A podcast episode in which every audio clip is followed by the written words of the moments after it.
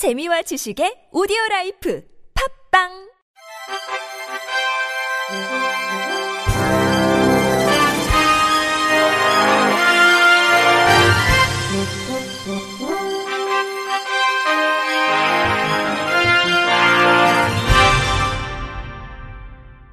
청취자 여러분 안녕하십니까? 6월 30일 화요일 KBIC 뉴스입니다. 시각장애인이 어문 저작물뿐만 아니라 영상 저작물을 포함한 다양한 저작물을 원활하게 이용할 수 있도록 하기 위한 관련법 개정이 추진됩니다. 미래통합당 김혜지 의원은 시각장애인의 접근성 확대 내용이 담긴 저작권법 일부 개정 법률안을 대표 발의했다고 밝혔습니다. 현행법은 공표된 어문 저작물에 한해 대통령령으로 정하는 시각장애인 등을 위한 전용 기록 방식으로 복제, 배포, 전송할 수 있도록 하고 있습니다. 하지만 각종 영상 저작물을 포함한 다양한 형태의 저작물에 대한 화면 해설 등의 수요가 급증하고 있는데 시각장애인 시청용 화면 해설은 턱없이 부족한 실정입니다. 이에 개정안은 시각장애인 시설은 비영리를 목적으로 시각장애인 등의 이용에 제공하기 위해 필요한 범위에서 공표된 저작물 등에 포함된 문자, 영상 등을 점자나 음성을 비롯한 시각장애인 등이 인지할 수 있는 방식으로 변환할 수 있도록 했습니다. 또 이를 시각장애인 등이 이용할 수 있도록 복제, 배포, 공연, 공중 송신할 수 있도록 했습니다. 교육부와 국립특수교육원은 장애대학생을 대상으로 하는 관련 정보를 한 곳에서 제공하는 국립특수교육원 에듀에이블 서비스를 오늘 시작했습니다. 장애대학생 수는 지난 2016년 8,747명에서 지난해에는 9,653명으로 해마다 증가하고 있지만 대학의 장애학생 지원센터 외에는 장애대학생이 원하는 정보를 직접 얻을 수 있는 곳이 부족하고 정보도 흩어져 있어 검색이 어렵다는 지적이 많았습니다.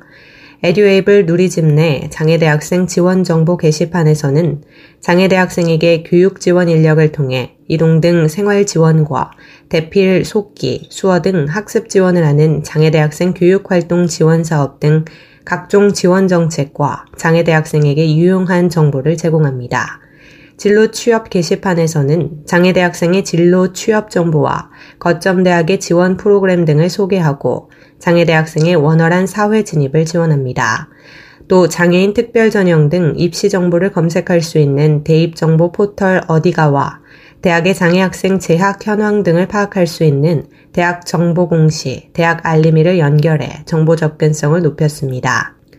교육부는 내년에 대학 정보 공시에 대학별 장애 학생 지원 계획을 공시 내용에 포함하는 등 앞으로 장애 대학생에게 유용한 정보 제공을 지속적으로 확대할 계획입니다.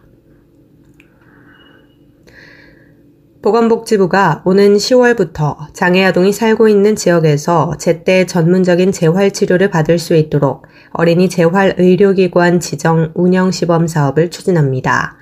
이번 어린이 재활의료기관 지정 운영 시범 사업은 뇌성마비, 신경근육질환, 중도 장애 등을 가진 만 18세 이하 어린이 환자에게 환자 맞춤형 치료 계획을 수립하고 집중 재활 치료 후 지역사회 복귀까지 모든 주기를 지원할 수 있도록 건강보험 수가를 산정합니다. 특히 현재 비급여로 이루어지는 인지 언어 기능 검사와 1대1 언어 치료, 전산화 인지 재활 치료, 도수 치료 등의 건강보험을 적용해 보장성을 강화하고 전문 재활 치료를 하루 4시간 범위에서 환자에게 필요한 만큼 시행할 수 있도록 했습니다. 이번 시범 사업은 재활치료 접근성이 열악한 지역의 진료 기반을 확충하기 위해 강원, 경북, 경남, 충북, 충남, 전북, 전남, 제주 등 8개 권역에서 우선 추진할 예정입니다. 시범 사업 수행 의료기관은 어린이 재활 환자 전담 인력, 시설, 장비, 환자 구성 비율 등을 심사해 권역별로 1개에서 3개소를 지정할 계획입니다. 복지부 관계자는 장애 아동이 뇌, 골격, 근육이 활발하게 발달하는 소아 시기에 적절한 치료를 받고 장애를 최소화할 수 있을 것으로 기대된다고 전했습니다. 올해로 25회째를 맞은 2020년도 지방장애인 기능경기대회에서 총 773명이 수상했습니다. 이번 대회는 지난 24일부터 26일까지 전국 17개 시도에서 각각 열린 가운데 가구 제작 등 19개 정규 직종에 1,410명, 건축제도 CAD 등 7개 시범 직종에 727명, 그림 등 3개 레저 직종에 405명 등 29개 직종에 총 2,543명이 참가했습니다. 그 결과 금상 309명, 은상 270명, 동상 194명 등 총 773명이 수상했습니다. 입상자에게는 상장 메달과 함께 정규 직종 금 50만원, 은 30만원, 동 20만원의 상금이, 시범 레저 직종의 경우 금 30만원, 은 20만원, 동 10만원이 수여됩니다. 또 모든 입상자에게는 해당 직종의 기능사 실기 시험이 면제되며 금상 입상자는 올해 9월 제주도에서 열리는 제37회 전국 장애인 기능 경기 대회에 참가할 수 있는 자격이 부여됩니다. 강원도 교육청이 장애 학생들의 인권 보호와 장애 공감 문화를 조성하고자 찾아가는 장애 인권 교육을 확대합니다. 찾아가는 장애 인권 교육은 일반 학생 대상 장애 인권 교육과 장애 학생 대상 성교육, 교직원 대상 현장 체험형 장애 이해 교육, 유아 대상 장애 인식 개선 교육 인형극으로 나뉘어 운영됩니다. 특히 장애 학생 대상 성교육은 올해 도내 7개 특수학교와 24개 고등학교 등 총 89개 학급에서 장애 학생의 성폭력 피해와 인권 침해를 예방하고 자기보호 역량을 강화하기 위한 맞춤형 성교육을 실시합니다. 이는 지난해보다 10개 학교, 42개 학급이 늘어난 수치입니다. 교직원 대상 현장 체험형 장애 이해 교육은 도내 25개 기관 교직원 834명을 대상으로 진행해 지난해보다 2배 이상 교육 지원을 늘렸습니다. 충주시가 산청면 영덕리에 위치한 중증장애인 시설 참 좋은 집 유휴지에 녹색자금 나눔숲 조성 사업을 완료했습니다. 녹색자금 나눔숲은 산림청 산하의 산림복지진흥원이 복권기금으로 사회적 약자와 소외계층이 거주 및 이용하고 있는 사회복지시설의 숲을 조성해 지역 주민의 삶의 질 향상, 정서 안정, 심신 치유 등을 위한 산림복지 사업입니다.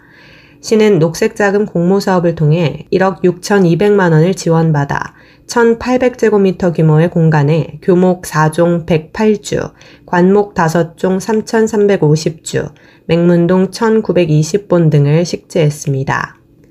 또 벤치 설치 등 휠체어 생활인들을 위한 상층 또 벤치 설치 및 휠체어 생활인들을 위한 산책로를 흙 콘크리트로 포장해 불편함 없는 녹색 공간으로 조성했습니다.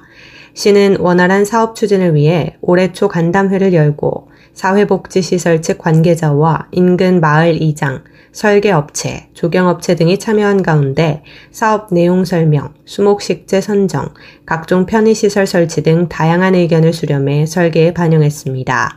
아울러 설계와 시공 단계에서 한국산림복지진흥원에서 선정한 자문위원으로부터 기술 자문을 통해 주민 만족도를 높였습니다. 조성된 나눔숲은 참 좋은 집뿐만 아니라 인접 복지시설인 마리스타 보호작업장과 독동마을 주민들의 휴식 공간으로도 활용될 예정입니다. 부천시 해밀도서관은 코로나19 확산 방지를 위한 휴관이 장기화됨에 따라 도서관을 이용할 수 없는 시각장애인과 지역 주민을 위해 비대면 방식으로 사업을 진행하고자 유튜브 채널 해밀도서관을 개설했다고 밝혔습니다.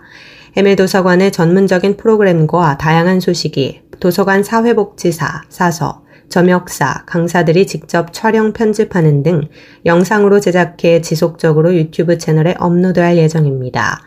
업로드는 매주 화요일 마녀가 들려주는 그림책 이야기와 재밌다 한국사, 수요일 해밀점 톡톡, 목요일 하모니카, 금요일 인문독서 아카데미로 구성됩니다. 해밀도서관은 코로나19 확산 방지를 위해 상황이 안정화될 때까지는 비대면 방식인 온라인, 유튜브를 통해 주로 사업을 진행할 예정이라고 설명했습니다. 끝으로 날씨입니다. 내일은 강원 영동과 경북 동해안 지역에 아침까지 흐리고 비가 내리겠습니다. 서울과 경기도, 강원 영서, 청, 충청 북부, 경북 북부 지역도 새벽부터 아침까지 흐리고 비가 내리겠습니다. 내일 오전 9시까지 예상 강수량은 강원 영동 지역은 30에서 80mm, 서울과 경기도, 강원 영서, 경북 북부와 울릉도 독도 지역은 10에서 40mm, 충청도와 전북, 경북 남부, 경남 서부 내륙은 5에서 10mm가 되겠습니다. 내일 아침 최저 기온은 16도에서 20도, 낮 최고 기온은 23도에서 29도가 되겠습니다. 바다의 물결은 서해 앞바다 0.5에서 1m, 남해 앞바다 0.5에서 2m, 동해 앞바다 1에서 6m로 일겠습니다. 이상으로 6월 30일 화요일 KBS 뉴스를 마칩니다. 지금까지 제작의 이창훈, 진행의 조소혜였습니다. 고맙습니다. KBIC